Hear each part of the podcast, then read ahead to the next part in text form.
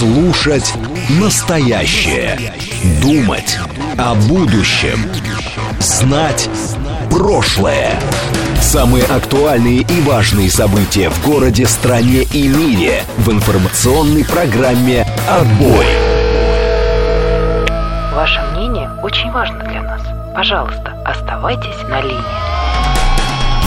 «Отбой». Программа предназначена для слушателей старше 16 лет. 18.06 в столице. Радиостанция «Говорит Москва», 94.8. Микрофон Евгения Волгина. Всем добрый вечер. Мы сегодня с вами, товарищи, будем здесь два часа. Много тем разных а, обсуждать в рамках программы отбой, поэтому всех приглашаю к разговору, к активности, интерактивности. 7373948, телефон прямого эфира, смски плюс 7925 8888 948, телеграмм для ваших сообщений «Говорит Москобот». Смотреть можно в YouTube-канале «Говорит Москва». Стрим там Вроде бы начался, да, уже? Или не начался? По-моему, просто какая-то картина. Вот, теперь начался стрим.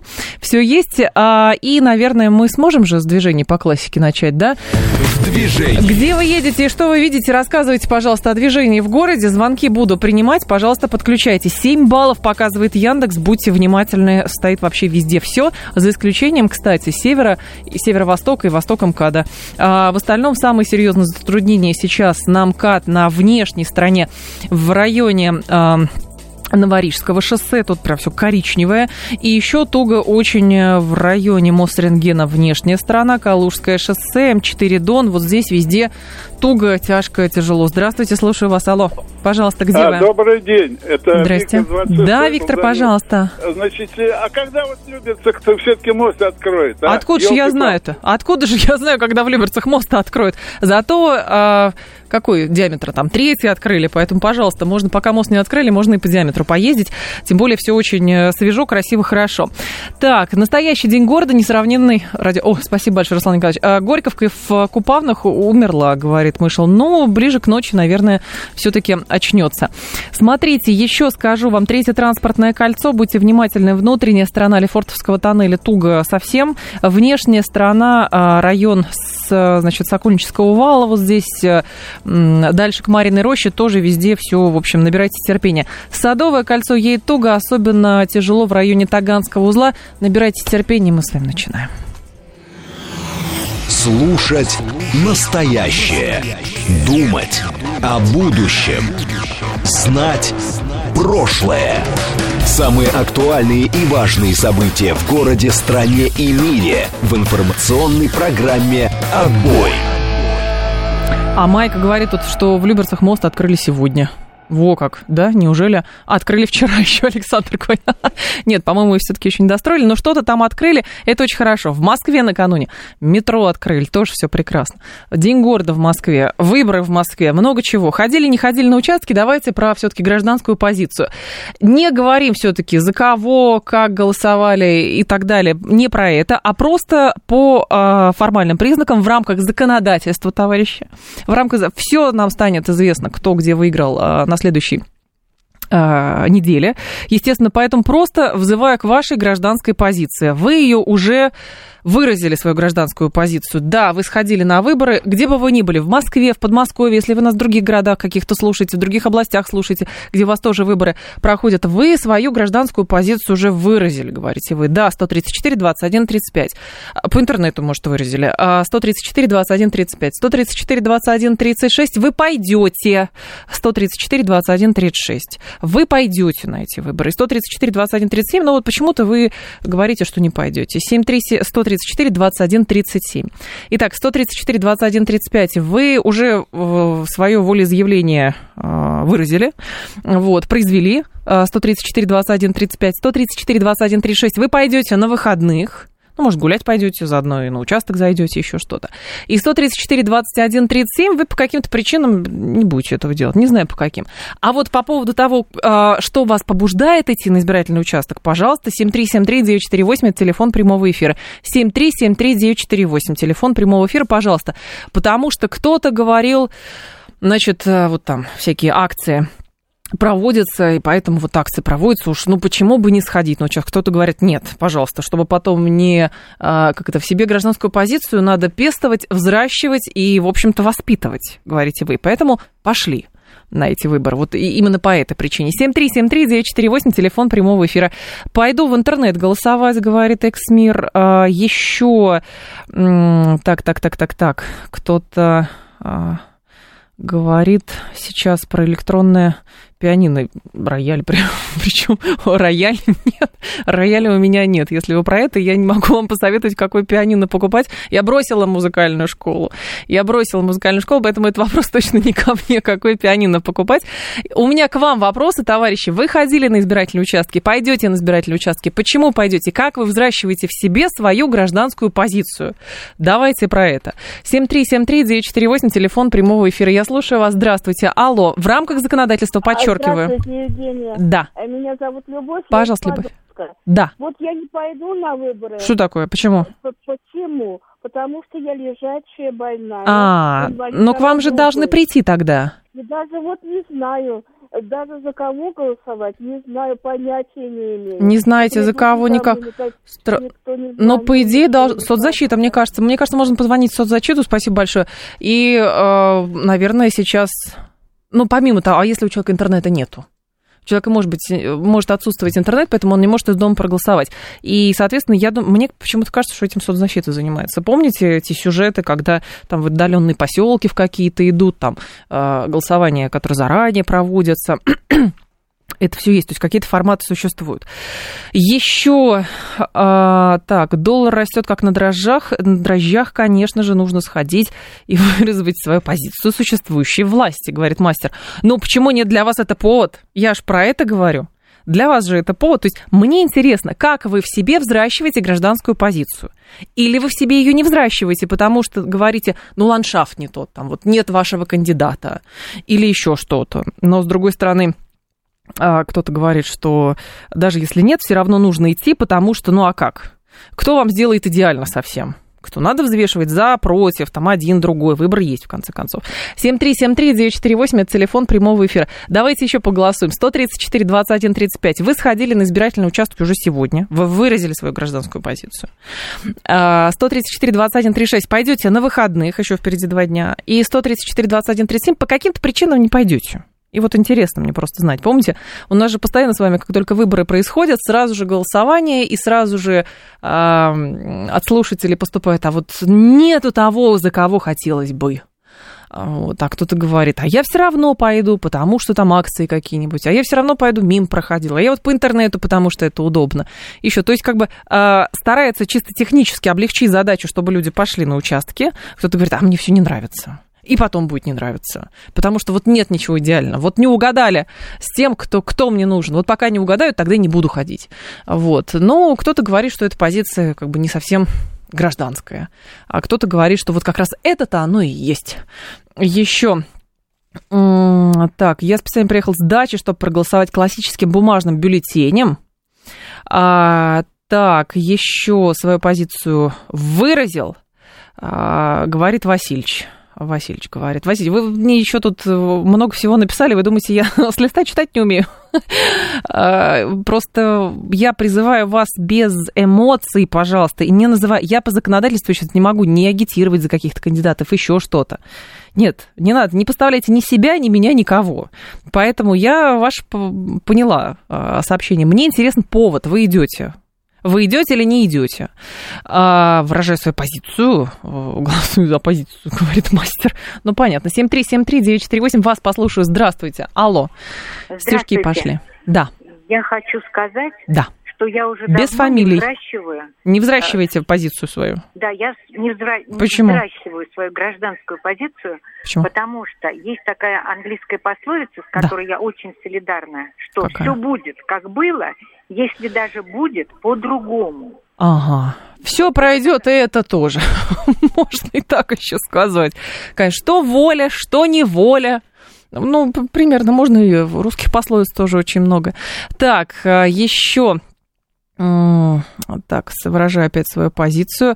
А если доллар ликвидный... Вы про доллар хотите говорить? Давайте еще про выборы поговорим, а потом, ну, хотите про... Я вообще много тем вам сегодня подготовила, разные, и про Лудоманов в том числе. Здравствуйте, алло. Здравствуйте, дорогие Пожалуйста. Усомнившийся Макар. Да. Усомнившийся Макар уже был сегодня на выборах. Так. Голосовал. Ага. Ну, поскольку все те кандидаты, которые там были, меня не устраивают. Почему? А, э, ну ладно, не, не, не важно почему. И нет. что вы же вы делали?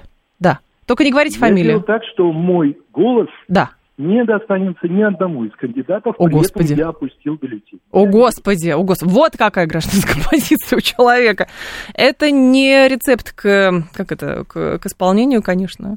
Нет, поэтому вот, ну, все люди... Знаете, как выборы – это же период творчества. Понимаете, вот где человеку выразить, на самом деле, что он накопилось у него в конце концов, что ему дальше делать. И вот там творчество, пусть они знают, с кем имеет дело. Ну вот это правда, правда так немножечко. Пусть они знают. Правда, но с другой стороны, как сделать так, чтобы вот появились те, кто вам нравится? И как, главное, сделать так, чтобы появились те, кто вот нравится каждому? Причем нравится безоговорочно, как вот в период влюбленности, когда ничего не видишь, вообще не слышишь, только, боже, одна химия работает. Понимаете, вот, вот пример, когда мы про выборы с вами рассуждаем, что вам не нравится ни один из кандидатов, а все сводится действительно к тому, что какой-то такой должен появиться, что вот э, безоговорочно, то есть без недостатков вообще, свет в оконце, что-то такое, безграничной любовью. Ну, действительно, это же какая-то прям, прям влюбленность должна быть, какой-то кумир у вас должен появиться. Вот. Хотя все против культа личности. Но не понимаю, как. 7373948, телефон прямого эфира. А, еще а, все пройдет, печаль и радость, говорит. Еще сколько ж фриков звонят, говорит Андрей. Ну, разные люди звонят. Разные люди. Так, сейчас пойду, минут через 10 еще голосовать, говорит 877. Еще э, госуслуги, так, гла... не люблю госуслуги, но голосуются там легко. Поставил галочку, никуда ехать не надо, говорит Роман. Ну, действительно, про электронные же способы голосования как раз много говорилось, и, соответственно, в общем, один из моментов, конечно, критики говорят, ну, это потому что вот там очень легко, там еще что-то, а кто-то говорит, ну, правда, ну, правда, выросло просто поколение, которое заказывает все из дома, сидя дома, и поэтому, ну, если вот на госуслуги зашли, а там говорят, а проголосуем, говорят, а хорошо, проголосую, вот, и все, заодно, ну, как сервис, раньше же ходили, в надо было идти, там, в магазин, еще что-то, а тут раз доставка, вот с выборами примерно то же самое, уже положили на блюдечки, чисто технически, мы не берем аспект того, что там нравится, не нравится кто-то из кандидатов. Это тоже очень сложная история с выбором. Так, еще... А, так, как сделать, чтобы всем нравится раздать денег, говорит. А вы знаете, если даже есть кто-то, кто будет раздавать деньги, найдутся те, кто скажет, мало, мало, мне нужно больше, поэтому он мне не нравится. Никогда ни, ни один кандидат никому вот на, прям на 100% не будет нравиться. Вот. А еще можно просто кивнуть в телевизор, и все, понятно. Так, раньше на избирательных участках вкусные пирожки были, последние годы уже не продают. Верните пирожки, говорит Евгений. Но там другие акции какие-то появились. Там, помните, там можно в какой-то акции участвовать, там деньги на карту тройку придут, могут, например, прийти. Вот, поэтому тоже, в общем, довольно приятные бонусы были. Это к вопросу о том, что кого побуждает, опять же.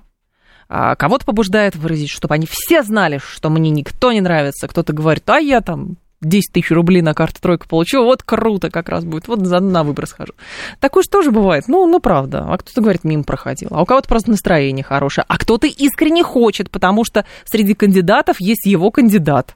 Ну, вот так.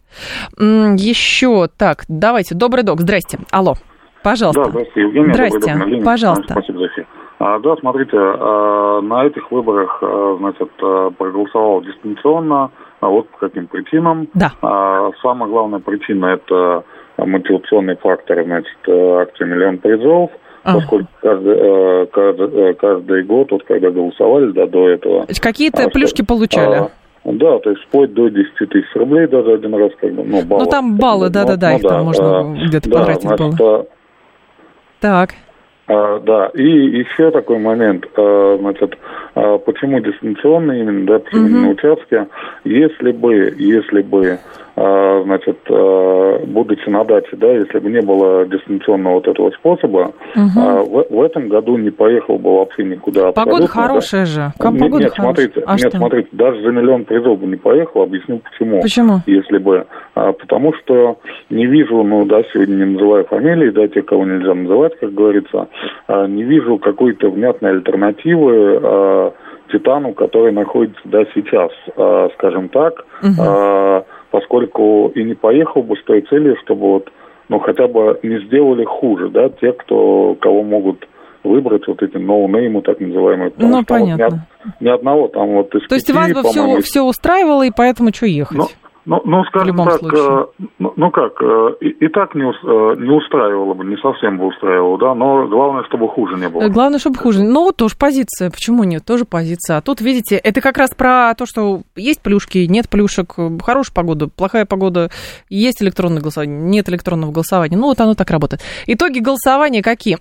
так, а, 60% наших слушателей, значит, поделились на, то есть все, все либо сходили, либо пойдут, вот, а 40% почему-то не пойдут из голосовавших. Вот, это, конечно, не вся аудитория нашей станции, просто тот, кто, э, те, кто проголосовали.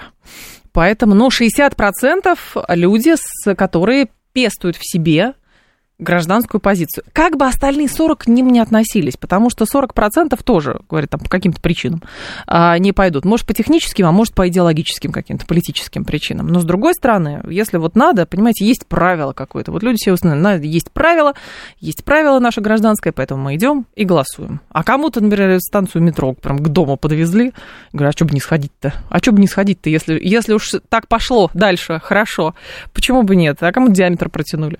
Тоже ближе к дому, чисто электрички стали, а кому-то еще что-то. Ну, вот, в общем, каждый выбирает э, по, на свое усмотрение. Отбой. Программа о том, что важно сейчас.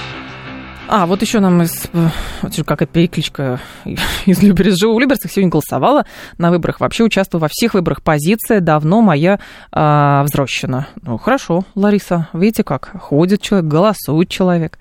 Как это? Вода камень точит, в конце концов. Что еще? Много всего есть. Смотрите. А, Тем, а, так, так, так, э, и по внутренней политике есть темы, и по, соответственно, политике внешней тоже очень много всего.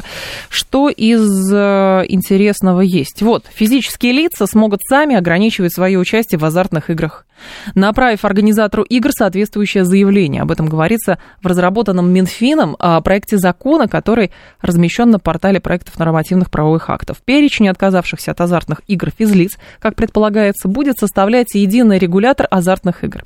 А, Дополнить, так, статью такую-то. Регулятор ведет перечень физических лиц, которые отказываются от участия в азартных играх. То есть люди, которые страдают лудоманией, говорят, да, у меня проблема, и поэтому сделайте что-нибудь. И поэтому я сам себе запре- запрещаю. Ну, позиция, кстати, тоже, гражданская причем. Отмечается, что направить такое заявление за человека, признанного ограниченно дееспособным, сможет еще и попечитель. Заявление можно подать в бумажном виде, а также электронно через официальный а, сайт организатора азартных игр а, в интернете. А, 7373948, телефон прямого эфира. Наконец-таки отрегулировали азартные игры. Сколько я этого ждал, говорит мастер. Подождите, азартные игры отрегулировали довольно давно. У нас же азартные игры есть, э, ну, какие физические, это же какие-то зоны просто. Несколько зон, которые, говорят, сейчас все-таки страдают тем, что там не- недостаточная активность. А если вы говорите про интернет, это другое дело, потому что отследить полностью все азартные игры в интернете довольно сложно. И интересно, что если этот реестр а, заработает, будет ли он касаться именно а, еще и интернета? Или же только он касается офлайновых каких-то казино, тотализаторов и прочее. 7373948. А, вы написали с сарказмом. Извините, я по буквам так сарказм читать не умею. Осталось за самому себе запретить алкоголь продавать. А что? Что бы вы сами себе запретили? Вот смотрите. Что бы вы сами себе запретили? Давайте. 7373948, телефон прямого эфира. 7373948, по коду 8495. По поводу азартных игр. Может быть, нам позвонят люди, которые признают за собой, что у них есть лудомания. Вот. Кто-то, я понимаю, тут сразу уже начали писать, а я бы сам себе запретила покупать в интернет-магазинах все подряд.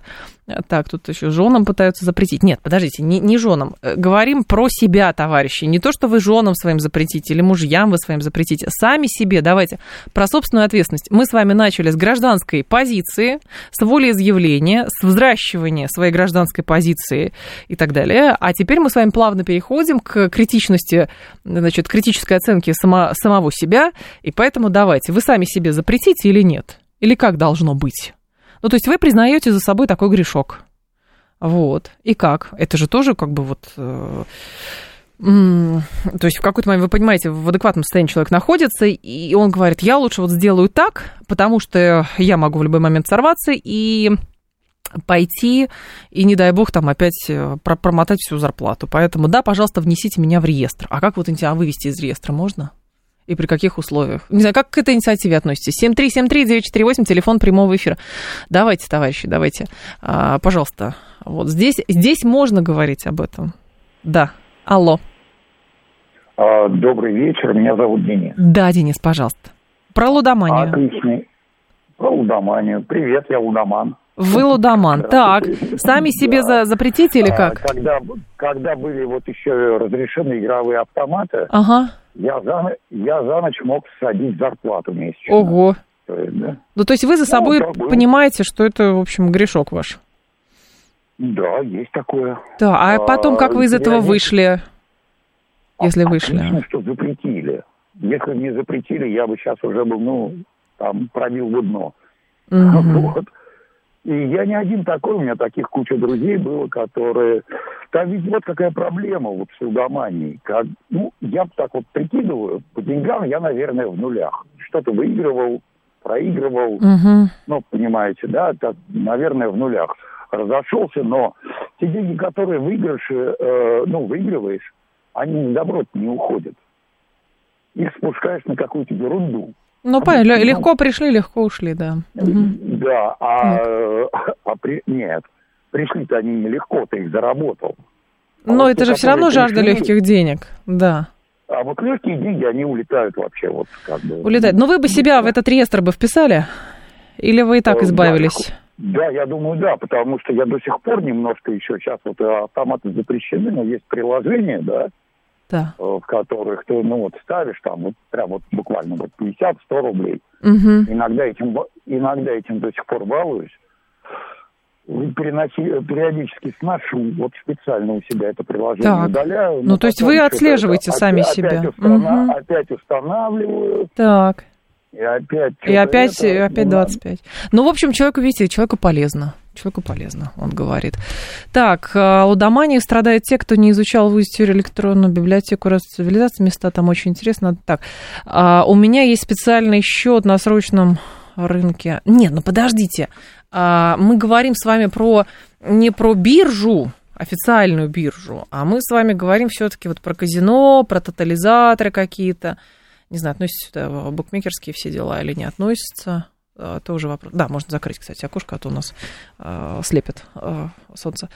Вот, и как раз про них. Это не про то, что кто-то кому-то что-то запретит э, ставить или инвестировать на Мосбирже. Нет, боже упаси. Это как раз вот давайте инвестировать в акции российских компаний, и будет хорошо. И, и будут зарабатывать, и будут, соответственно, какие-то преференции самим тем, кто, самим инвесторам.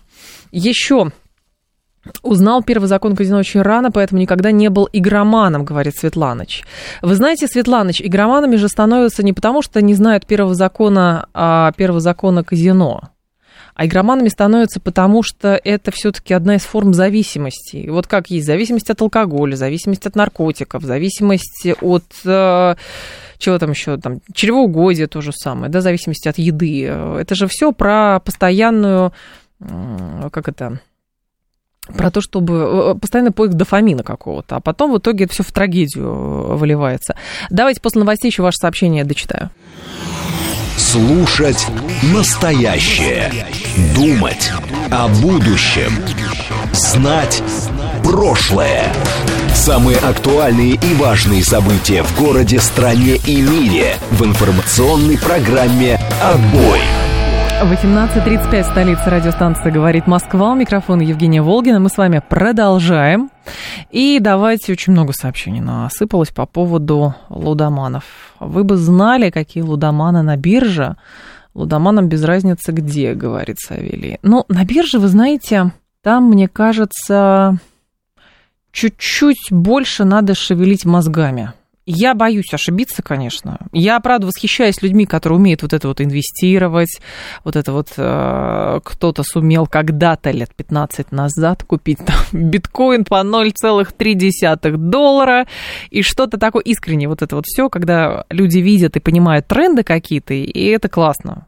Это прям, то есть, вот я, например, теоретик, мне интересно об этом говорить, но вот как это физически делать, я, правда, восхищаюсь этими людьми. И восхищаюсь этой формой экономики, потому что, ну, правда, это люди, которые умеют из ничего сделать себе капитал. Да, вот. И другое дело, что, мне кажется, сравнивать, ну, условно, вложение в какую-нибудь э, компанию а, и а, игру в казино, это, конечно, тоже по своей форме как бы выстрелит, не выстрелит, но следить за какими-то трендами. Ты же не просто технически пришел, вложил и забыл об этом. Нет, ты постоянно что-то куда-то следишь, ты еще что-то. Да, эти люди бывают, что они вообще выпадают из реальности, у них только эти котировки, значит, эти быки, бычий тренд, там как у голубые фишки, медведи, вот про это все. А казино попроще. А, еще раз скажу, что физлицы сами смогут ограничивать свое участие в азартных играх направив организатору игр соответствующее заявление. А, Минфин разработал проект закона, и такое заявление за человека, признанного ограниченно дееспособным, сможет еще и попечитель. То есть дополнительная страховка. Я бы себе запретил есть шаурму, говорит наш слушатель. Шаурму запретили бы есть сами. Ну хорошо, что вы сами себе еще готовы запретить, и почему у вас это не получается? Я на бирже уже 15 лет. Ну какой у вас прирост капитала? Расскажите, пожалуйста. А, дело совсем не в деньгах. Лудоманов на, не деньги держит, азарт, сама игра. Да, конечно, конечно. Но и те люди, которые вкладываются в, например, и, а, на, в, играют на бирже, у них же тоже есть заряд определенный азарта. Вот о чем речь. А, поэтому просто кто как этим умеет пользоваться. У кого-то это в болезнь превращается, он теряет деньги, проматывает мамину пенсию, оставляет детей без штанов продает квартиры и прочее, а кто-то, наоборот, а, понимаете, и может и хлеба купить, и масло, и корки даже заодно. Так, российский рынок два дня пикирует, но сегодня с утра купил бумажки, в обед продал, получилось плюс 40 тысяч рублей. Вот, Владимир, понимаете, это же надо понимать все, в этом же надо вариться. Это не просто пошел, спустил в надежде, что тебе будет. Вот. Здрасте, слушаю вас. Алло. Здравствуйте. Пожалуйста. Евгений Москва. Да, Евгений. Скажите, пожалуйста, а если такая вредная вещь, а почему вообще тогда не запретить? Почему такая как бы такая полу, полумера получается? Почему? Человек сам себя ограничивает. Сам Но себя, конечно. Вещь, ну вот это наркотики же вредная вещь. Наркотики ну, вредная вещь. Так. Ну это тоже вредно, почему это тогда не запретить? Ну хорошо, почему алкоголь не запрещен? Ну, а сладкое почему не запрещено? Если это вредно, если это вредно, надо тоже запретить. Знаете, все вредно. Вообще в жизни много чего вредного. Как это, щепотка соли – это хорошая приправа, а ложка соли – это смерть. Ну, везде нужно чуять. А где-то игорный бизнес легализован. Понимаете, это как бы позиция нашего, а, нашего государства такая, что да, у нас зоны, зоны определенные, отведенные под. Поэтому, ну, понимаете, вот хорошо, много есть тоже вредно. Но если вы совсем не едите, вы умрете. А если вы будете много есть, вы умрете от ожирения. Ну, правда, поэтому что надо запретить? Правда, много есть или как? Всем по еду раздавать? Про это же. То есть чисто теоретически, конечно, но мы с вами прекрасно понимаем, что полностью избавиться и стерильные условия создать не, то есть за вас кто-то должен создать вам такие условия, чтобы у вас не было вообще никакого искушения. Но тогда что, запереть вас в капсуле в какой-то, выдать VR-очки, какие-то по часам, и больше ничего, и еду из тюбика какую-то, только полезную. Вот. И это кто-то опять за вас, но у вас тогда лишили воли. А здесь же вы сами себя должны ограничивать, понимаете? Вот там нужно спать, не нужно сидеть в интернете до трех часов ночи, потому что вы не выспитесь, вам на работу, дети в сад и так далее.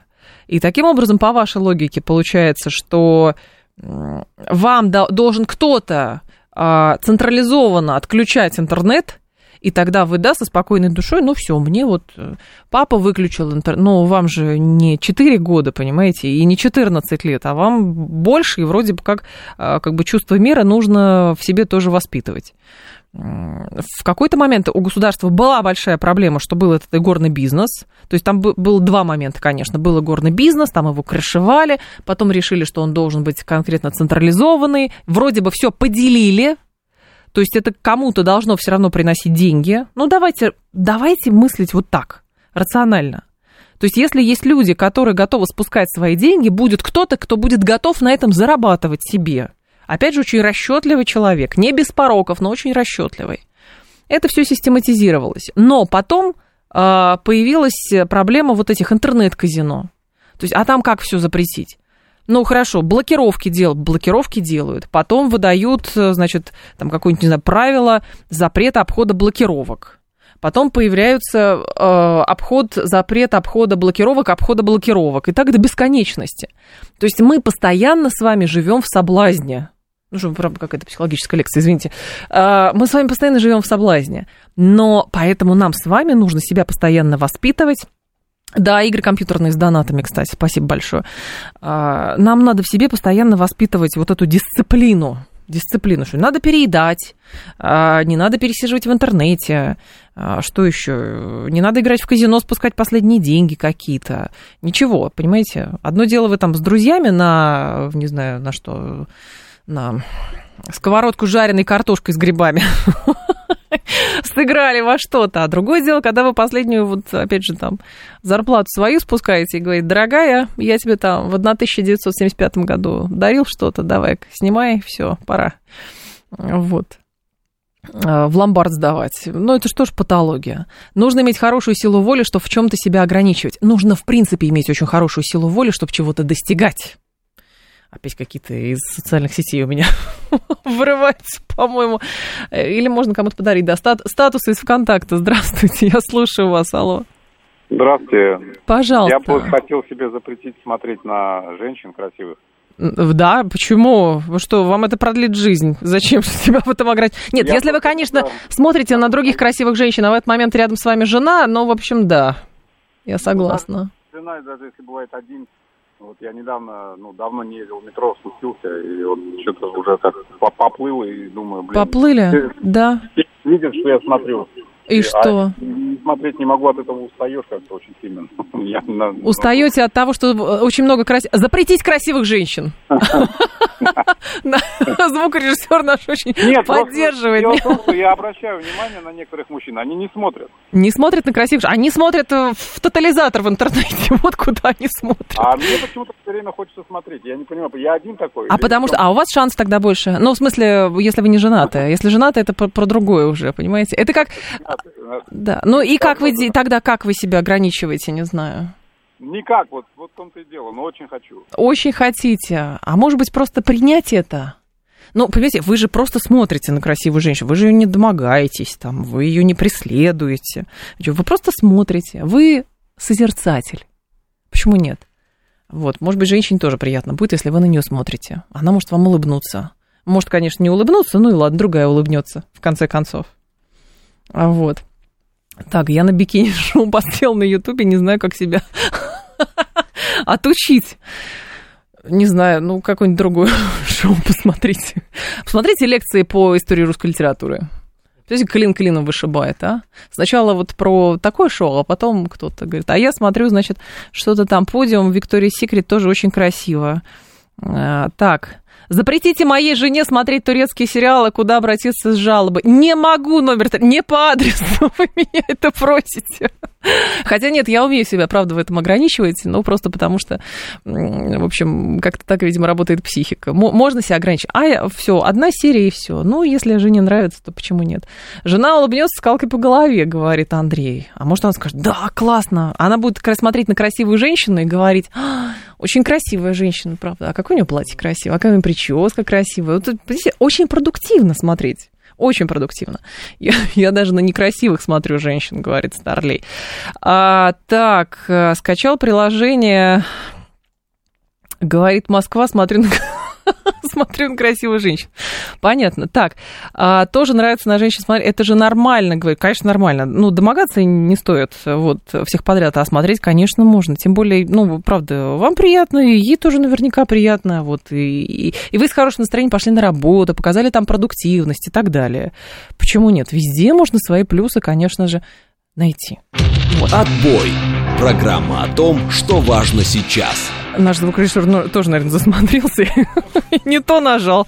Ну ладно, давайте с вами дальше а, продолжать. Если хотите посерьезней, а, значит, Бильд узнал о секретном письме генсека ООН Лаврова по зерновой сделке. В предложениях по возобновлению зерновой сделки, который генсек ООН направил главе российского МИДа, учтены требования России Значит, пишет Биль со ссылкой на документ. Среди них создание дочки Россельхозбанка для обхода санкций Евросоюза. Я знаю, как вы относитесь, товарищи, к зерновой сделке. Пожалуйста. К ней примерно так же относятся, мне кажется, все так как вы, князь, она набила оскомину уже.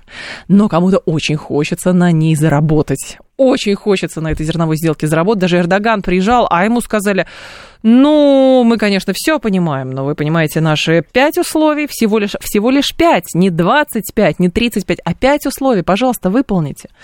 Ну, там сложно. Ну, хорошо, вот вам что, миллион тонн зерна.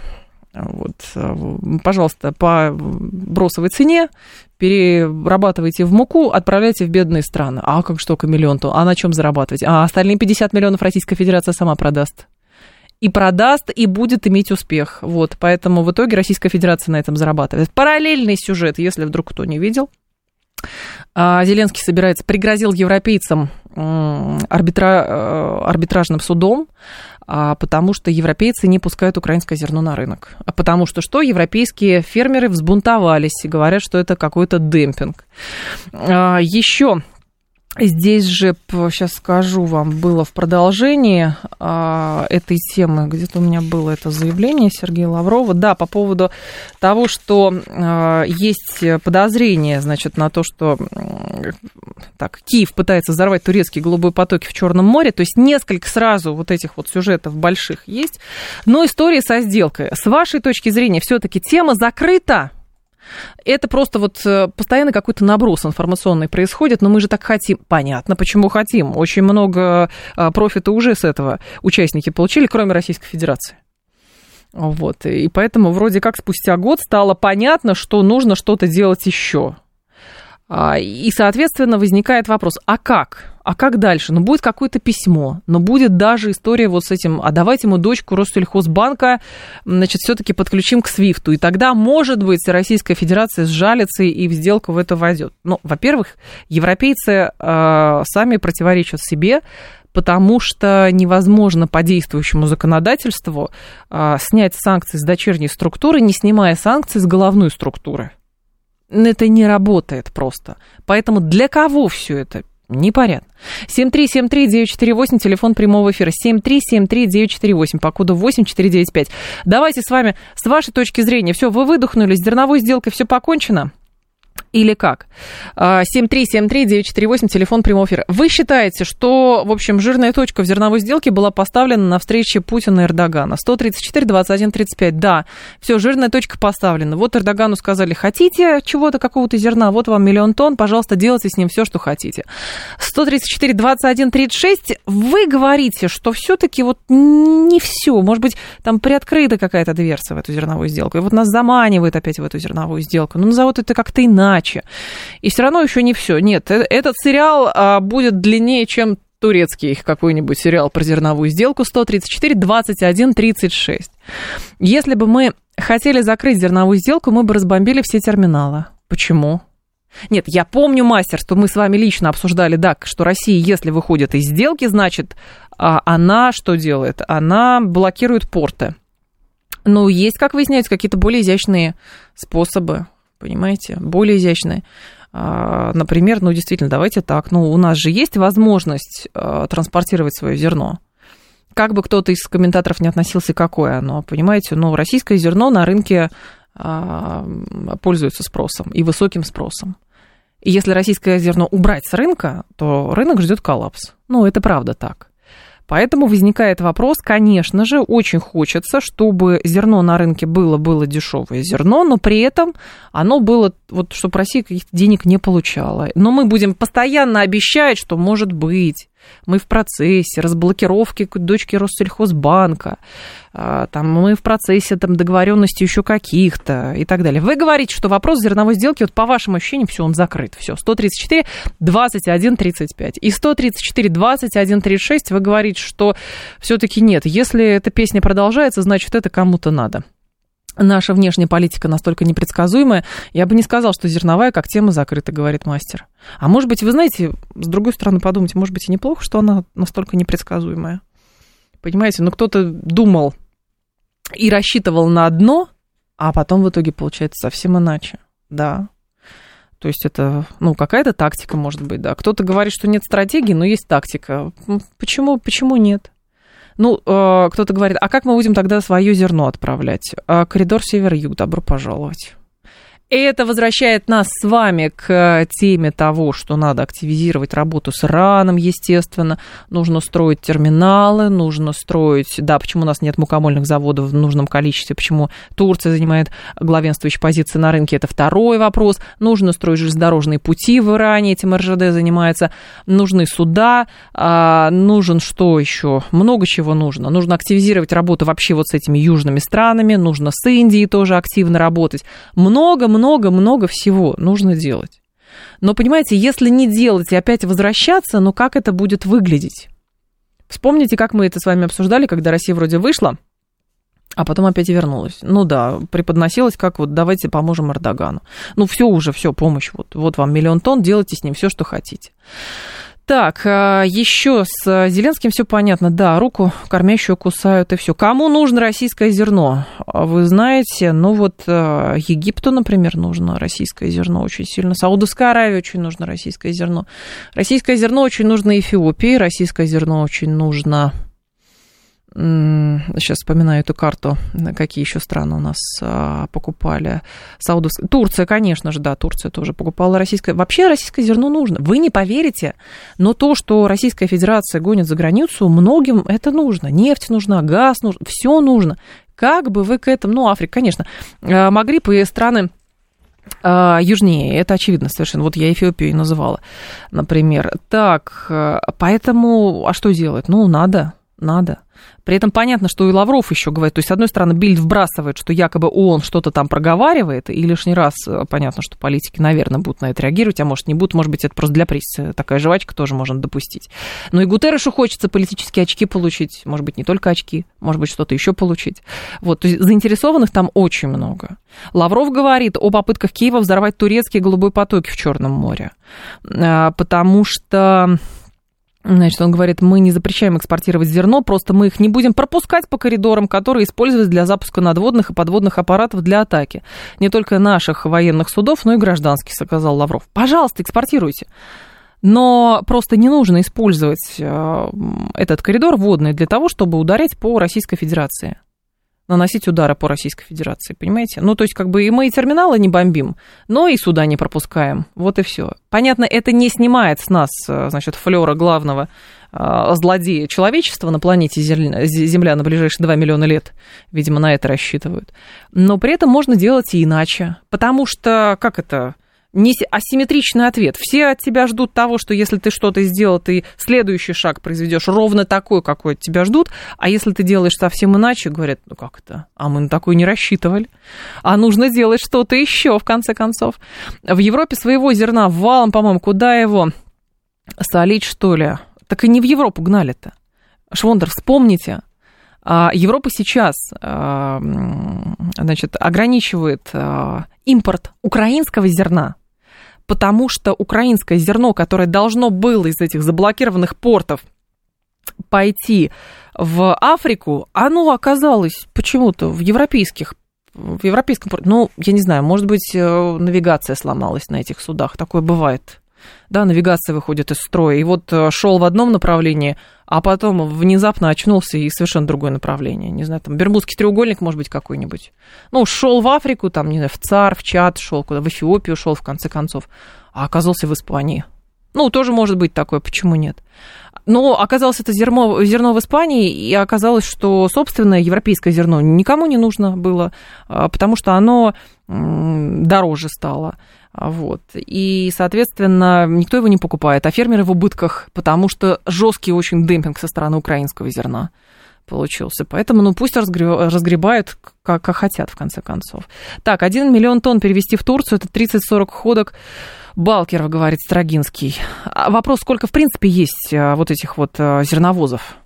Потому что у нас-то было подозрение какое, что зерновозы, конечно, есть, но где гарантии, вот сейчас, например, да, мы досмотр не производим, хорошо, и не пускаем. Ну а где гарантия, что и, и до этого там было именно только зерно, а не зерно разного калибра?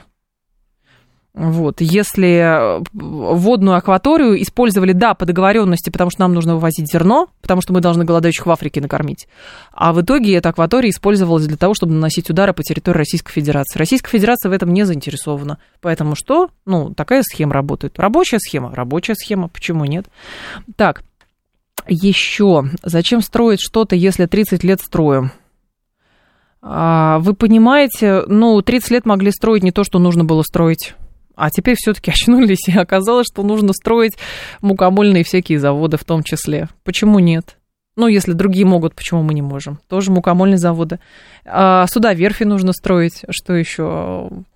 А, заводы, активизировать работу по производству комплектующих для гражданской авиации. Тоже нужно строить. Все нужно строить в этой жизни. Так, если бы мы хотели опять закрыть зерновую, мы бы разбомбили все... Опять, мастер, вы мыслите линейно. Мы с вами все мыслили линейно. Но и такой сценарий тоже допустим.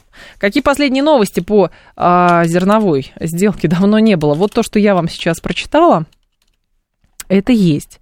А еще, а, сейчас скажу, что там было. Так, Захаров предложил главе Евросовета посчитать ущерб для мира от антироссийских санкций. Это понятно. Спикеры парламента G7 возложили на Россию вину за последствия выхода из зерновой сделки. Ну, то есть, когда в Африке люди голодали, понимаете, как это выглядит в информационном поле? Люди голодали в Африке еще до спецоперации, до ковида, до всего. Почему-то так сложилось самый, ну, страдающий вообще регион от голода на планете Земля. К сожалению, и почему-то этот вопрос нельзя решить. И тут вот оно, вот она схема какая самая классная. А давайте-ка мы скажем, что это Российская Федерация виновата, потому что она вышла из зерновой сделки. Но когда Российская Федерация была в зерновой сделке, это самое зерно не дошло до людей в Африке. И все равно эти дети несчастные умирали от голода. И потом Российская Федерация говорит, мы двусторонние контакты заключаем, контракты заключаем со странами. Вот, Египет покупает по хорошей цене, э, покупает по хорошей цене. У него есть средства для того, чтобы покупать зерно? Есть. У каких стран нет средств? Давайте мы им бесплатно доставим. Давайте. Да, кто-то говорит, зачем кормить Африку, если можно кормить самих себя, но так в мире складывается, что и кормить Африку тоже надо. И так складывается, что на Африку обращают внимание. И так складывается, что в Африку не только, оказывается, деньги можно а, вкладывать, в смысле, вложил один доллар, получил за это килограмм алмазов, а вот, и еще других а, всяких э, ценных а, вещей. А можно еще и людей кормить заодно, а не просто эксплуатировать эту территорию. Ну, вот оно как-то так, ну, я не знаю, гуманизм это называется, как, как иначе. А, поэтому вот есть ЮАР, например, она не нуждается в российском зерне, потому что они маисом питаются. А есть другие страны, которые очень нуждаются, даже очень развитые, процветающие страны. Заметьте, никакая Саудовская Аравия не говорила, а нам не нужно русское зерно, российское. И Турция говорила, э, и Турция не говорила, нам не нужно. Турция говорила, нам очень нужно, и нам еще нужно. Но мы говорим, что вот вам столько нужно, пожалуйста, а дальше мы вот уже дальше, мы сами с другими странами будем решать вопрос. 13% наших слушателей говорят, что вопрос с зерновой сделкой, а, о, нет, прошу прощения, 26%. 26% говорят, что вопрос с зерновой сделкой все можно закрывать. 75% наших слушателей говорят, что нет. Этот сериал продолжается. Новости и к следующей теме перейдем. Слушать настоящее. Думать о будущем. Знать прошлое. Самые актуальные и важные события в городе, стране и мире в информационной программе «Отбой». Ваше мнение очень важно для нас. Пожалуйста, оставайтесь на линии. Отбой. Программа предназначена для слушателей старше 16 лет. 19.06, столица радиостанция «Говорит Москва», 94.8. У микрофона Евгения Волгина. Всем добрый вечер. Мы с вами во второй части уже программы «Отбой». Много тем, много всего. Слушатель требует, хватит про зерновую сделку. Гораздо интереснее было про бикини. Товарищи, минутка политинформации, подождите, как же без нее? Нет, но с другой стороны, это же очень увлекательный сериал, правда? А если только про бикини говорить, ну, ну и что? Нет, конечно, нет. Надо как-то из-за стола выходить чуть-чуть голодным. 7373948, а, телефон, смски плюс 7925 8888 948, телеграмм для ваших сообщений. Говорит и Москобот, смотреть можно в YouTube-канале Говорит Москва, там стрим продолжается. Сейчас давайте, что, час прошел, на, на дороге посмотрим. В движении. А вы нам, пожалуйста, с дорог позвоните и расскажите, где вы едете и что вы видите. По МКАДу а, пробки сместились на внутреннюю сторону а, МКАДа, будьте внимательны. Затруднения, начиная от съезда в Жуле Жулебина, потому что по внутренней стороне, потому что там дорожно-транспортное происшествие. И пробка это тянется до э, трассы Дон. Вот, в обратную сторону от э, Киевского шоссе примерно э, пробка и как раз до трассы Дон. Так, еще ничего не поменялось в районе Новой Риги на МКАДе и на самой Новой Риге. Тоже пробка до круга, там будьте внимательны. Третье транспортное кольцо, здесь Лефортовский тоннель, кстати, поехал в обе стороны, и Внешняя сторона по-прежнему очень сложная между Звенигородским шоссе и Рижской эстакадой. Садовое кольцо особенно тяжелая обстановка сейчас в районе Таганской эстакады, ой, Таганского перекрестка и в районе метро Красные ворота. Отбой. Программа о том, что важно сейчас.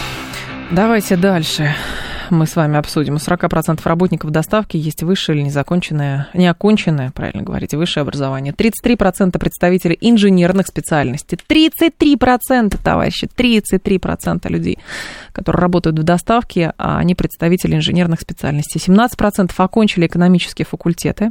Каждый десятый IT-специалист, а, это данные Яндекс Доставки, Ведомости еще со ссылкой на HeadHunter пишут, что высшее и неоконченное высшее образование есть примерно у четверти курьеров. Эксперты говорят, что престиж этой профессии растет, увеличиваются зарплаты, есть гибкий график, можно совмещать с другой работой. Но это не отменяет факта, что зачастую доставка физически очень, действительно, зачастую доставка очень тяжелый физический труд. Мне кажется, это в принципе очень тяжелый физический труд.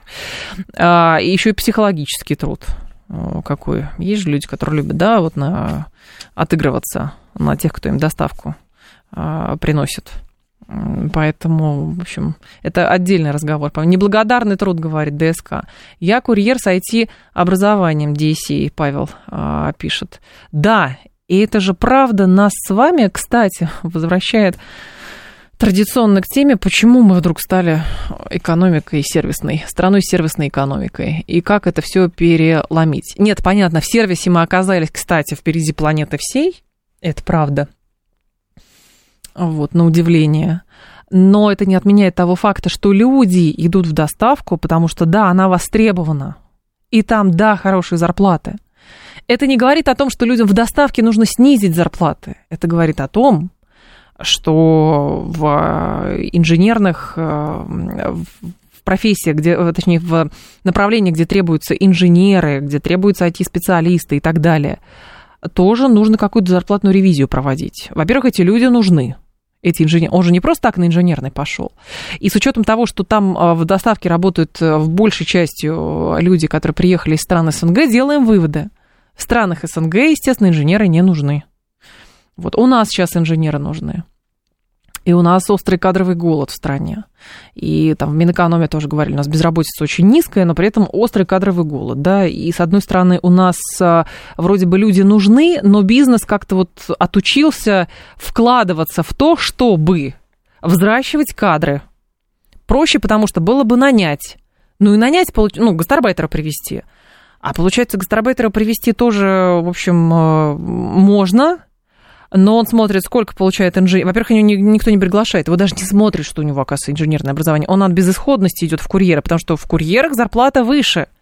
И, конечно, если его, как Иджи скажет, слушай, ты в доставке работаешь, но ты же инженер, иди к нам на 35 рублей. Он говорит, зачем идти на 35 рублей, если я могу пойти на 135 рублей? Да, я буду работать 27 часов в сутки, но я пойду на 135 рублей. И все, с учетом того, сколько стоит рубль. А если 35 рублей, это и что, за 350 долларов идти работать? Нет, спасибо, конечно, он пойдет за э, тысячу работать с лишним.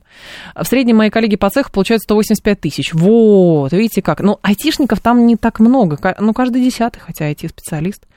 Вот. э, Так, кто-то из слушателей написать, э, написал шутки про то, что я таксую по, а, значит, ради а, удовольствия, а так на самом деле я бизнесмен, уже не такие шутки, пишет наш слушатель. Ну, то есть, да, я работаю в, в этом, я работаю курьером, но на самом деле я инженер. Оно так и есть, понимаете? В жизни все бывает удивительнее, чем в анекдоте. А еще кто-то из слушателей, никто над душой не стоит, говорит Дейсей. Ну, в смысле, вы из дома работаете или что? Когда вы встречаете своих бывших студентов, что вы им говорите? Большой колы чизбургер. Да, Светлана. 7373948. Что с этим делать? Почему так сложилось? То есть, помните, раньше говорили, ну, вот этих ваших экономистов, каких-то адвокатов, что там? А сейчас инженеры, экономисты, которые нужны в доставке. И он идет туда, потому что там денег больше. Но опять же, не трактуйте э, наши с вами разговоры, что да, как-то зажрались эти курьеры, надо им меньше. Нет, не надо им меньше. Надо больше инженерам и приглашать инженеров. Может быть, это, конечно, наивный призыв, но все-таки. Здравствуйте, алло. Здравствуйте. Пожалуйста, слушаю я, вас. Я могу назвать себя старейшим курьером по возрасту и по стажу уже на лет 10. Да, и и мне нравится. вам нравится. Никакого там унижения нету, ничего, наоборот, очень интересно. Как-то есть. Угу. Но старейшим в смысле, сколько вам лет, старейший? Ну, О, о старейший, сколько вам? уже за 70. Да вы что, правда? А вы доставляете, в смысле, вы работаете на э, в какую-то компанию, которая еду доставляет, или вы работаете на компанию, которая вот там со своей машиной? Вот я доставлял еду, и, конечно, мне было там сложновато, потому что я перепутывал там все, что только можно. И заказы местами менял, и их приходилось потом съедать, потому что мы должны их выбрасывать, выбрасывать. А, понятно. этот Макдональдс. А Так. сейчас я перешел, и мне это очень нравится, я уже вожу посылки по всей Москве, по московскому. Но вы Так возите на себе или у вас машина есть?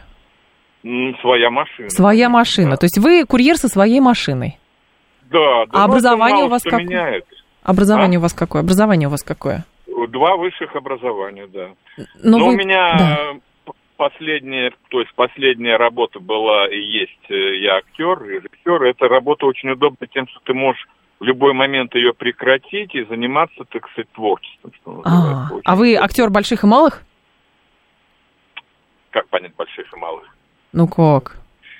Ну, Нет, ну я провинциальный актер, и, естественно, в Москве пробиться сложно.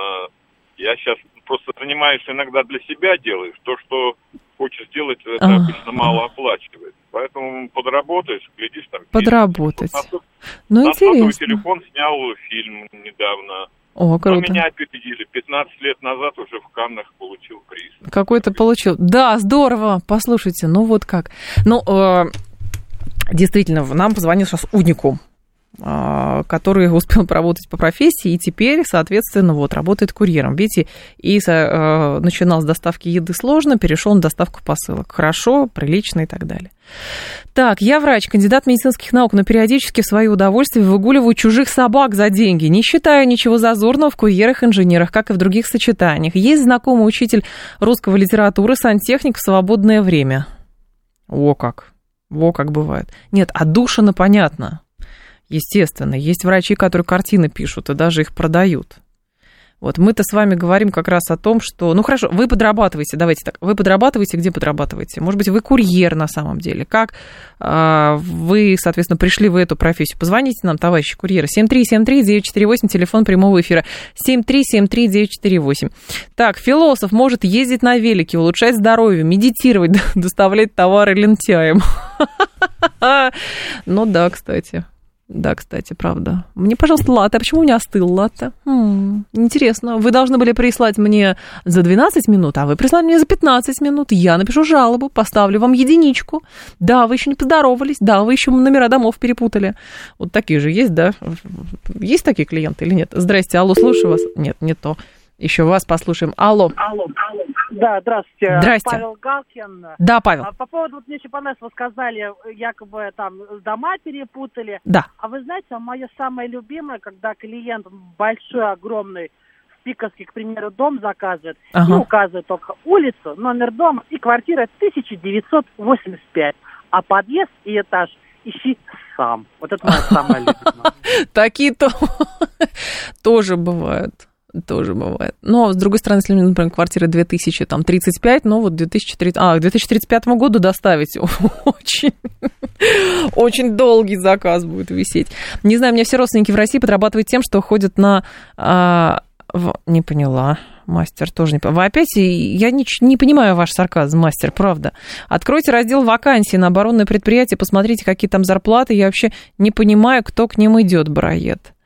Но не везде так, понимаете, Бароед. Я, я открывал, я видела, но есть и вполне себе очень достойные зарплаты. Очень достойные зарплаты, там начиная там, от э, 80 и 100, 150 тысяч рублей. Есть и такое тоже. Вот, то есть, опять же, мы, это действительно нас с вами а, возвращает к тому, что как сервисная экономика мы состоялись, но в крупных городах, правда, хотя не только в мелких тоже. Вот. Но проблема в том, что нужны люди, которые умеют работать руками.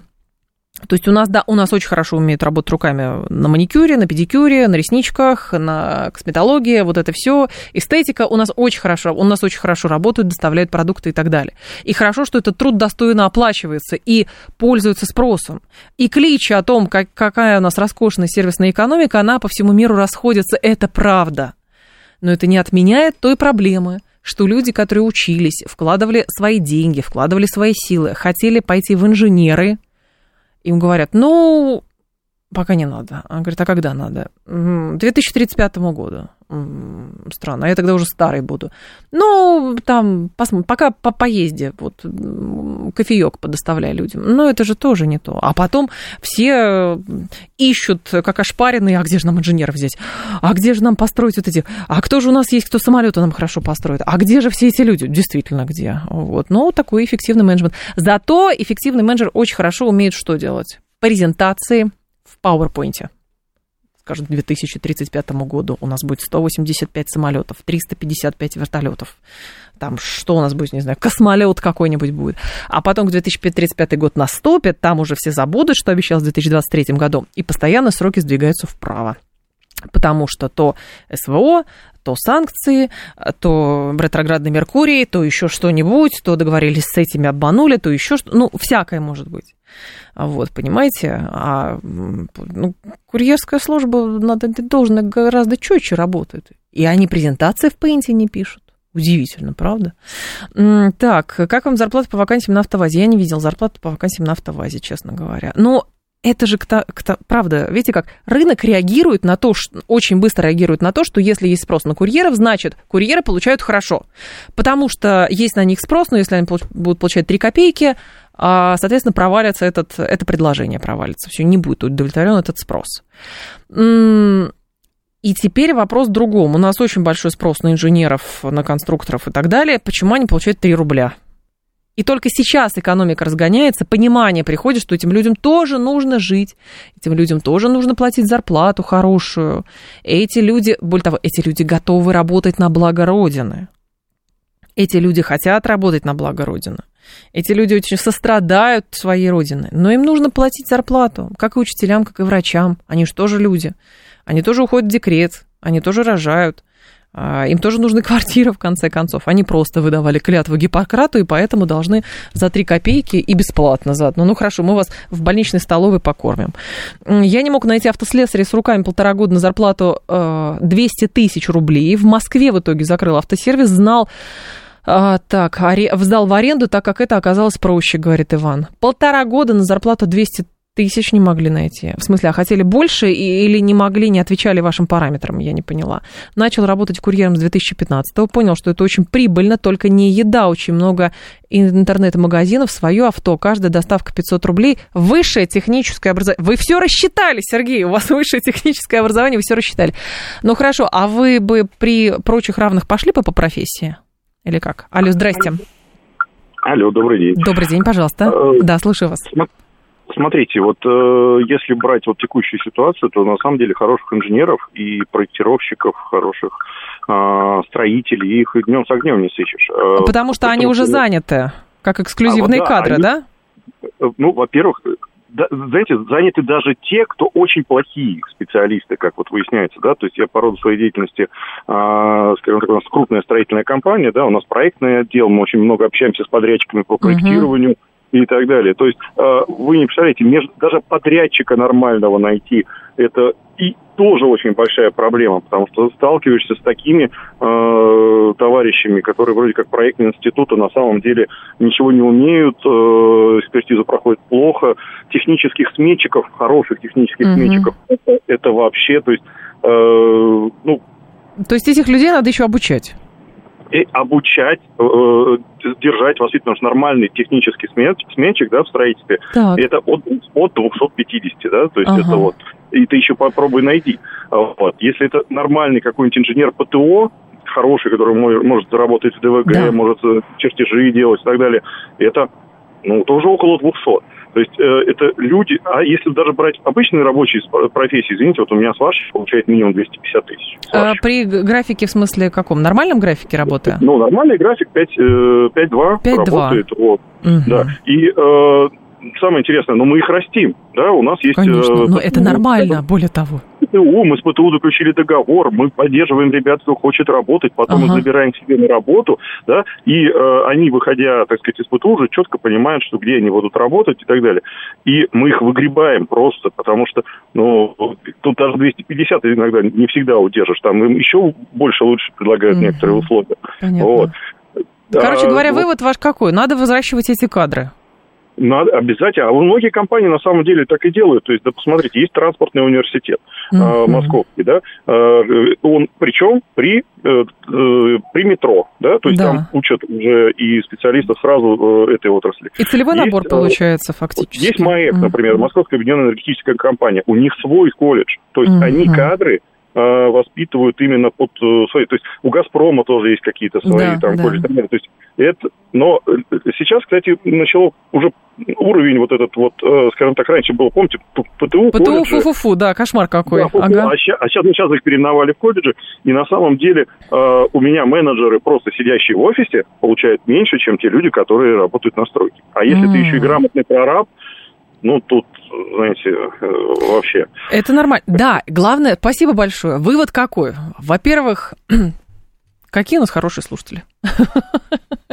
Спасибо вам большое. А, без лукавства. Потому что, правда, это ровно то, о чем мы с вами говорили. А, что если ты грамотный, хороший бизнесмен, ты понимаешь, что происходит на рынке, ты понимаешь, тебе нужны кадры. Значит, ты что с этими кадрами делаешь? Не просто приходишь на рынок, эй, кто-нибудь, помогите. Вы сами этот, э, этот кадровый голод ликвидируете тем, что договариваетесь с колледжами, устраиваете стажировки какие-то, что вы там еще делаете, учите, повышаете квалификацию, это все есть. И в итоге у вас в компании через некоторое время очень хороший костяк людей. Да, нужно отдать, правда, нужно признать, что за какое-то время люди определенных специальностей разучились работать. Ну, да. Потому что то ли ничего не требовалось, то ли не хотелось, в конце концов, то ли я сразу хочу 150 миллионов рублей, там как-то так. Ну вот был спрос на эффективных менеджеров, вот эффективные менеджеры получали очень много денег. И в итоге все стали эффективными менеджерами.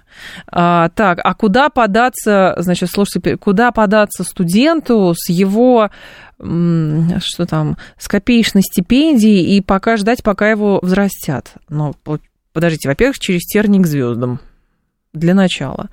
Во-вторых, сейчас даже уже на стадии практики есть оп- оплачиваемые практики.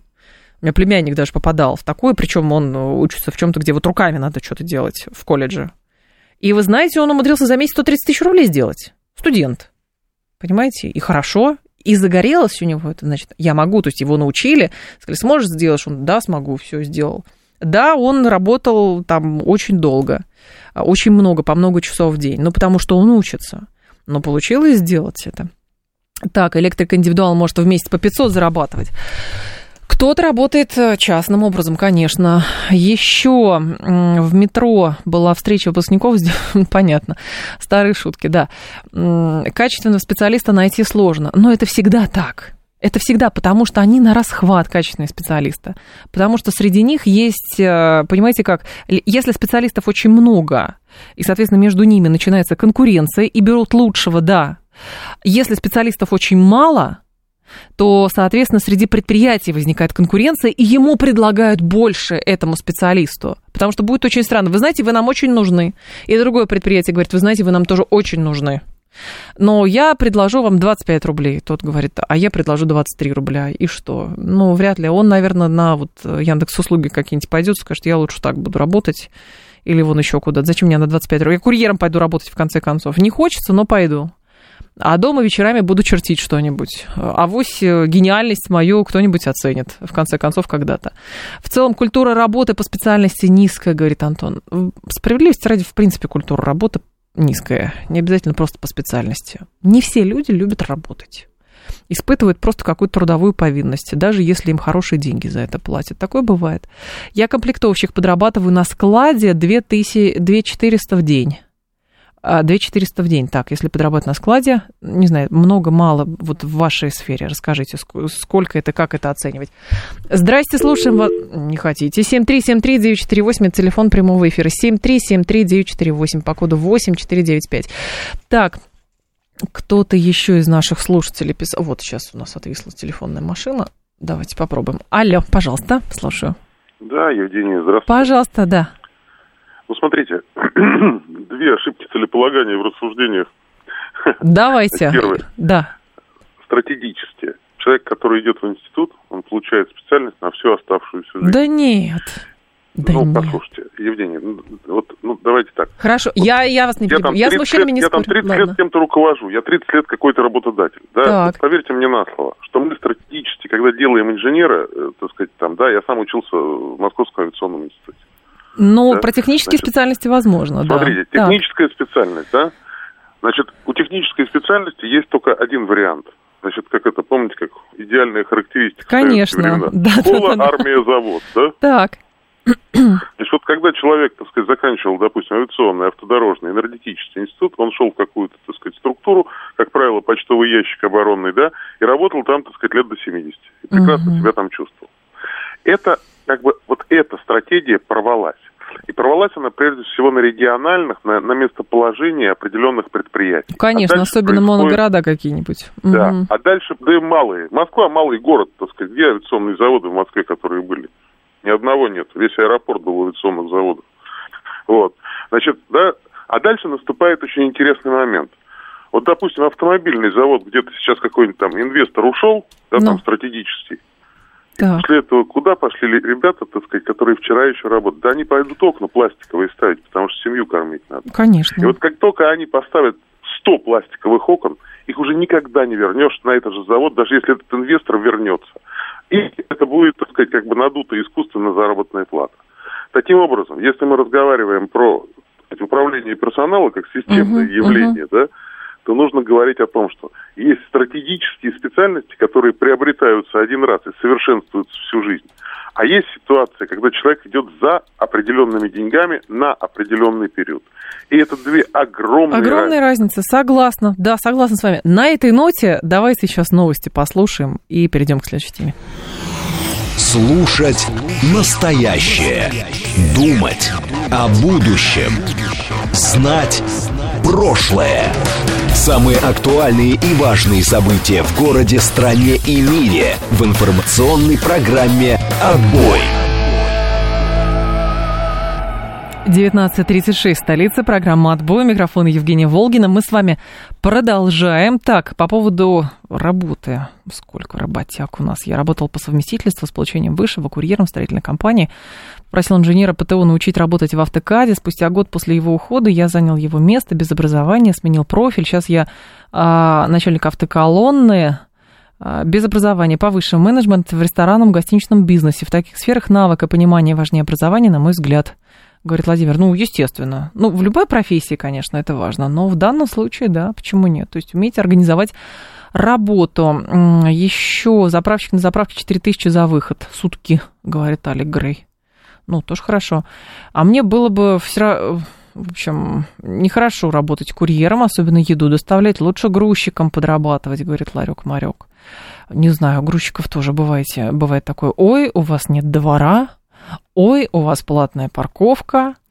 Ой, а кто мне поможет? Ой, а я без сменщика, без напарника. А помогите мне затащить к вам домой в холодильник. А у вас э, лифта нет, а у вас еще чего-то нет.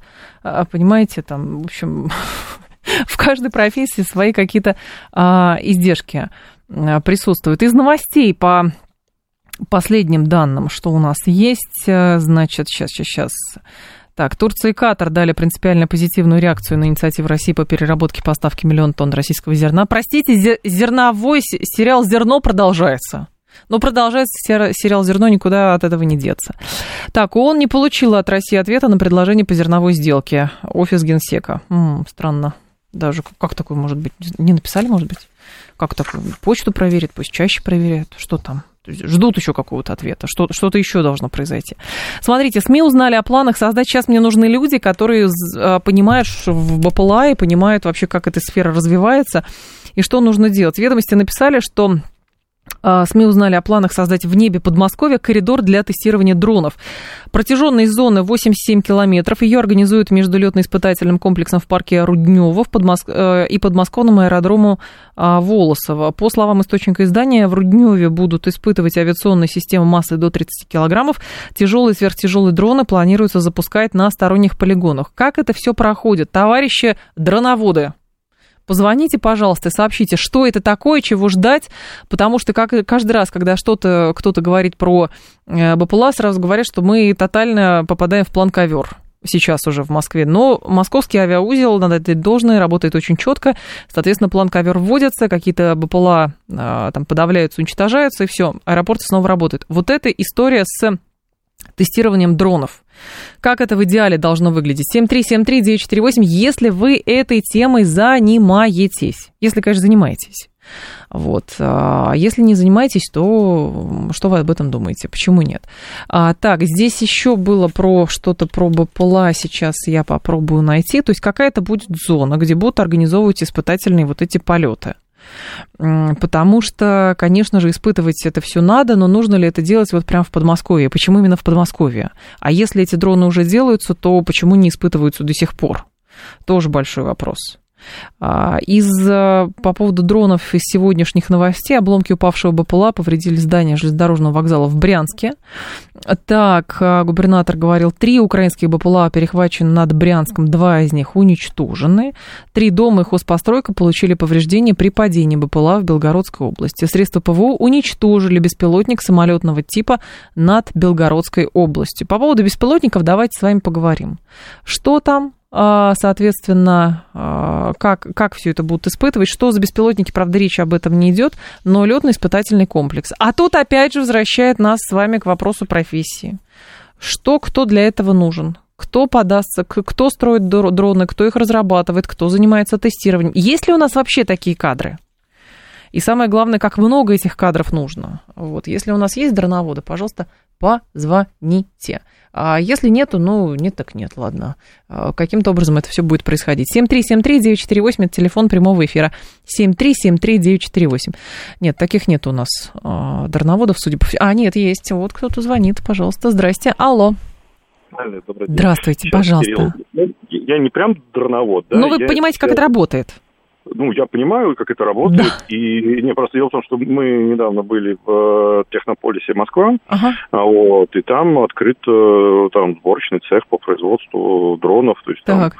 там э, цел, целое предприятие, да, которое ну, именно в этом технополисе все дело разрабатывает, что-то они там делают. Ну, там прям даже когда что-то туда к ним привозят, там все отцепляют, угу. кучу военных нагоняют, там полиции что-то завозят, потом уводят. Угу. Вот. Но с ребятами разговаривал, они именно этим занимаются. А плюс еще есть такая, а, как сказать, община, не знаю, 40 сороков называется, у меня товарищ в ней, они занимаются а, фактически обучением и отправкой, э, дрон, то есть обучением специалистов э, дронов, которые вот именно потом в СВО едут, и э, поставкой. Они прям тысячами, тысячами штук э, отгружают э, эти дроны. То ну, есть то есть на волонтерских сейчас... каких-то э, ну, началах. Это волонтер, да, волонтерские начала, и есть огромное количество э, производств, да, которые просто уже, ну, прям тысячами эти дроны производят. Потому что там ну, сейчас было э, несколько ребят у, укомплектовать дронами.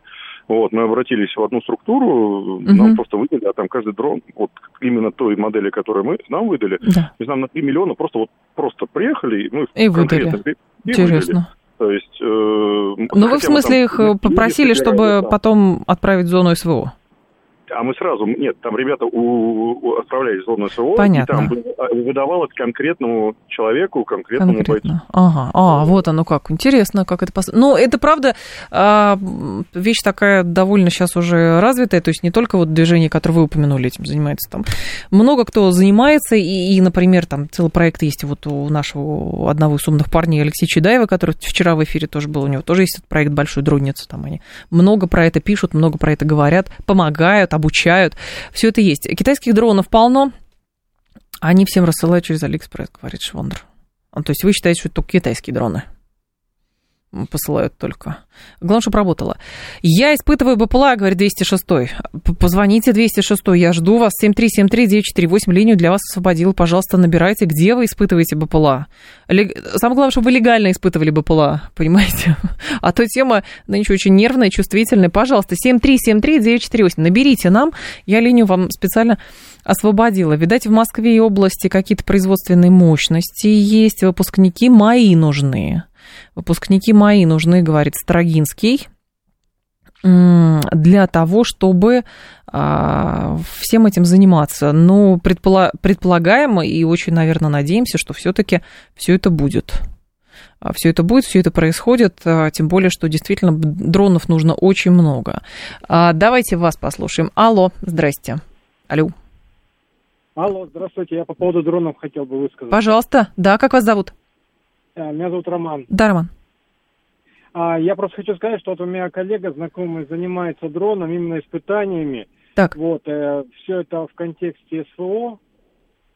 А, вот. Э, э, и что я хотел сказать, что в Москве, в Московской области очень тяжело а, испытывать... Э, Организовать все это, да? Ага. Организовать, да. Э, потому что все стало быстро закрыто. То есть у нас, как обычно, все быстро закрывается, все запрещается. Вот. И он, я знаю, он ездит для того, чтобы испытывать uh-huh. эти устройства. Он ездит э, в зону СВО, э, вот, сам лично, потому что там более-менее, как бы это можно делать без э, Э, э, бюрократических э, препонов. А, вот оно что. Интересно, да, спасибо большое. Ну, я поэтому и задала вопрос, как это делать в, Подмосковье, в Подмосковье, с учетом того, что, да, это густонаселенный очень регион, и это, соответственно, что э, это очень много запретов по понятным причинам, много перестраховок, много бюрократии. Но, правда, здесь ключевое, что этот коридор могут открыть в 2024 году. Ну, то есть, видимо, что-то все-таки как-то урегулирует с кем-то. Еще так, пригласите в умные парни. Было бы очень признать за шикарный контент, говорит э, слушатель. Рассмотрим ваши заявки, посмотрим, кто справки наведем, самое главное. Вот, чтобы еще... Нам хорошо, чем больше умных парней, тем лучше. Все умные парни к нам в умные парни, пожалуйста. Так. Отбой. Ну и под занавес. Давайте с вами тему возьмем. Значит, сегодня авиакомпания «Победа» решила выпустить рюкзаки, которые будут соответствовать установленным ею габаритам ручной клади. Вообще, конечно, надо дать должное, это мастерам маркетинга. То есть попытаться как бы вывернуть вот негативное отношение в пиар, ну, это, в общем, тоже попытка, попытка засчитана, это правда. Но смысл в чем? А, значит, делают рюкзачки, рюкзаки, не рюкзачки, рюкзаки. А, с ними сотрудники, отвечающие за контроль ручной клади, не будут заставлять пассажиров измерять ее с помощью калибратора. Подготовил ответ на критику от пассажиров лоукостер по поводу того, что у авиакомпании маленькая ручная кладь. Компания начнет выпускать собственные рюкзаки, которые будут точно соответствовать всем параметрам. Ну, никто не говорит о том, что они будут большие. Вот о чем. Если уж давайте докапываться. Просто будут маркированные рюкзаки. С фирменной имеется в виду. Мерч. Мерч такой от авиакомпании «Победа». А, так, об этом в интервью РБК сказал глава авиакомпании Дмитрий Тыщук, добавив, что у европейских бюджетных перевозчиков Визер, например, и Ryanair объем разрешенной ручной клади еще меньше. То есть есть куда стремиться на самом деле. Вот, но с ручной кладью, да. То есть, в общем, как говорят, например, в, в, в азиатских и в африканских у, там, у этих авиакомпаний в Африке и в Азии, там нормальное отношение к ручной клади, абсолютно там до 10, до 20 килограммов и так далее. Но вот у нас эта тема с калибраторами. Хорошо, 7373948. А, у нас, да, у нас даже в YouTube-канале сделали эту картиночку, что это будет за рюкзачок такой. Вот. Я не к веду, будете покупать, не будете покупать. А вы заморачиваетесь? Ну, то есть, как вы готовитесь к тому, чтобы вот лететь на всякий случай без нее, на всякий случай сдаете все в багаж или как? Как вам такая идея? То есть, вам выпустят сумки, которые точно нужно брать, и якобы ее в калибратор не нужно опускать, потому что виден логотип, значит, точно проходите. Не виден. Особенно эта новость интересна в контексте, э, помните, скандала сейчас с другой авиакомпанией, где, оказывается, был сотрудник, который испытывал неимоверное удовольствие от того, что он там кому-то заставлял платить какие-то деньги, что там какая-то ручка в калибратор не попадалась, кому-то он с изяществом и с наслаждением отказывал. Если человеку надо лететь куда-то в Иркутск, и вот он должен лететь в Иркутск, а, соответственно, там что, там на три минутки какие-то опоздал, и нет, я вас возвращаю, ну что-то такое. 7373948, да, был такой, это правда, 7373948. Давайте так, ваше отношение к ручной клади в самолете. Алло. А, добрый день. У меня совершенно положительное отношение к ручной да. клади, потому что это, ну, э, в принципе, я свои вещи всегда в ручную кладь э, могу упаковать, да, и мне хватает там и на отпуск, и на, все что угодно. И это очень быстро, э, и угу. не надо ждать чемодан, и все хорошо. Тут недавно полетел в Стамбул, угу. летал до этого ну, S7 авиакомпания, там этот самый наш Аэрофлот так. и так далее. Вот. И тут полетел Red Wings на сухом суперджете. Вот. Ну, я привык, что ну, ручная кладь, она... Ну, у меня есть вот этот чемоданчик, да, который э, по всем параметрам подходит ручной клади для так. всех авиакомпаний. Но, как выяснилось, когда я приехал... Там что-то свое, правда? Там свой калибратор. И он у них настолько маленький. Э, ну, хорошо, у меня в тариф э, был включен э, и провоз, провоз э, получается, да. и, и, и багажа, который можно сдавать. Uh-huh. Ну, в итоге я вытащил пакет, какие-то вещи, которые мне нужно было, я взял в самолет, а этот чемоданчик я просто сдал.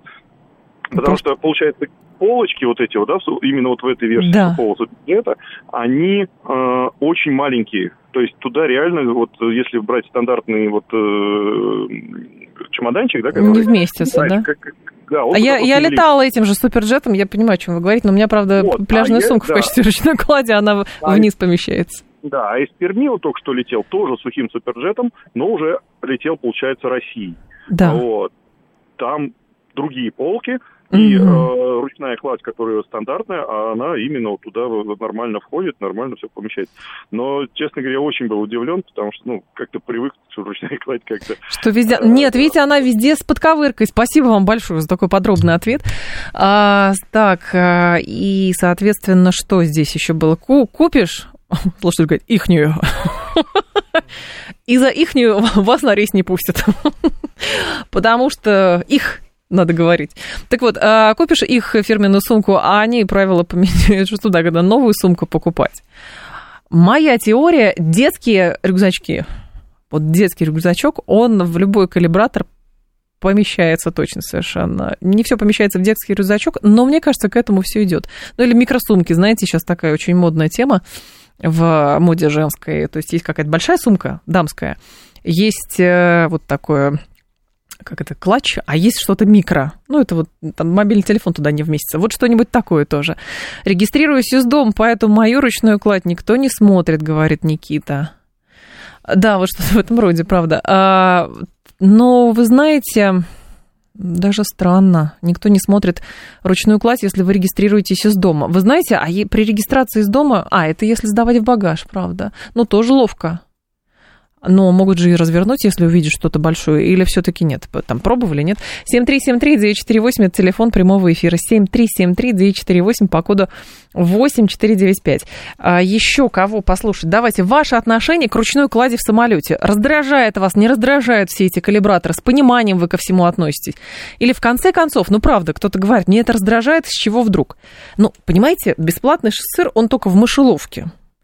И когда вы покупаете билет, который при обычных условиях, там, в обычном самолете стоит, ну, не знаю, 8 тысяч рублей, и вдруг вы покупаете билет не по акции, а просто у лоукостера за полторы тысячи рублей, то понятно, это не просто потому, что менеджеры очень сердобольные по отношению к вам, а просто потому, что они могут еще там полторы тысячи доплаты за это, выбор питания, там один бутерброд с йогуртом 800 рублей еще будет стоить.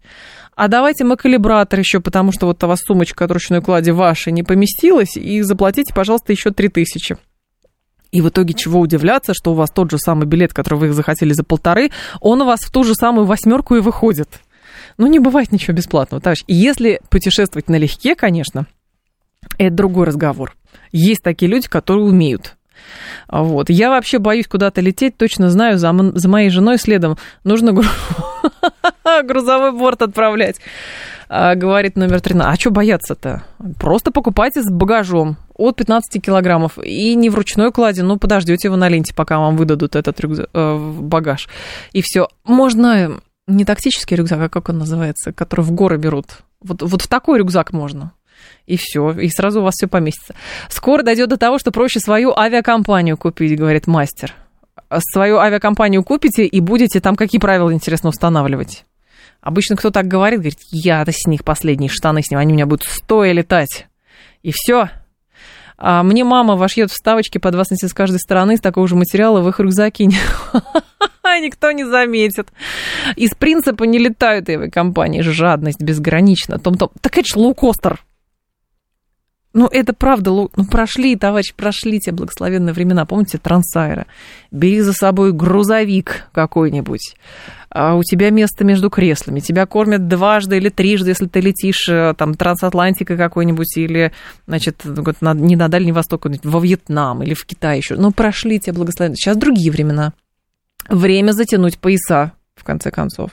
Ну и потом, если вы по Европе, например, летали лоукостером, вы же тоже восхищались. Ой, как классно билет за евро, как классно. А почему там все летают просто налегке? А вот потому что, потому что билет за евро. И скажите спасибо, что не стоя. Но это правда так работает. 7373948, еще вас послушаю. Здравствуйте. Вот прям разбередили, когда трансайра у... А я знаю, где ваши рэперные точки, на что нажать, да. Потому что это ну, одна из лучших авиакомпаний была. Да и времена были другие. Так, И времена были другие. Но на самом деле, если я первый раз в жизни тут полетел бизнес-классом а, Аэрофлота, так. вы знаете, неплохо. Неплохо.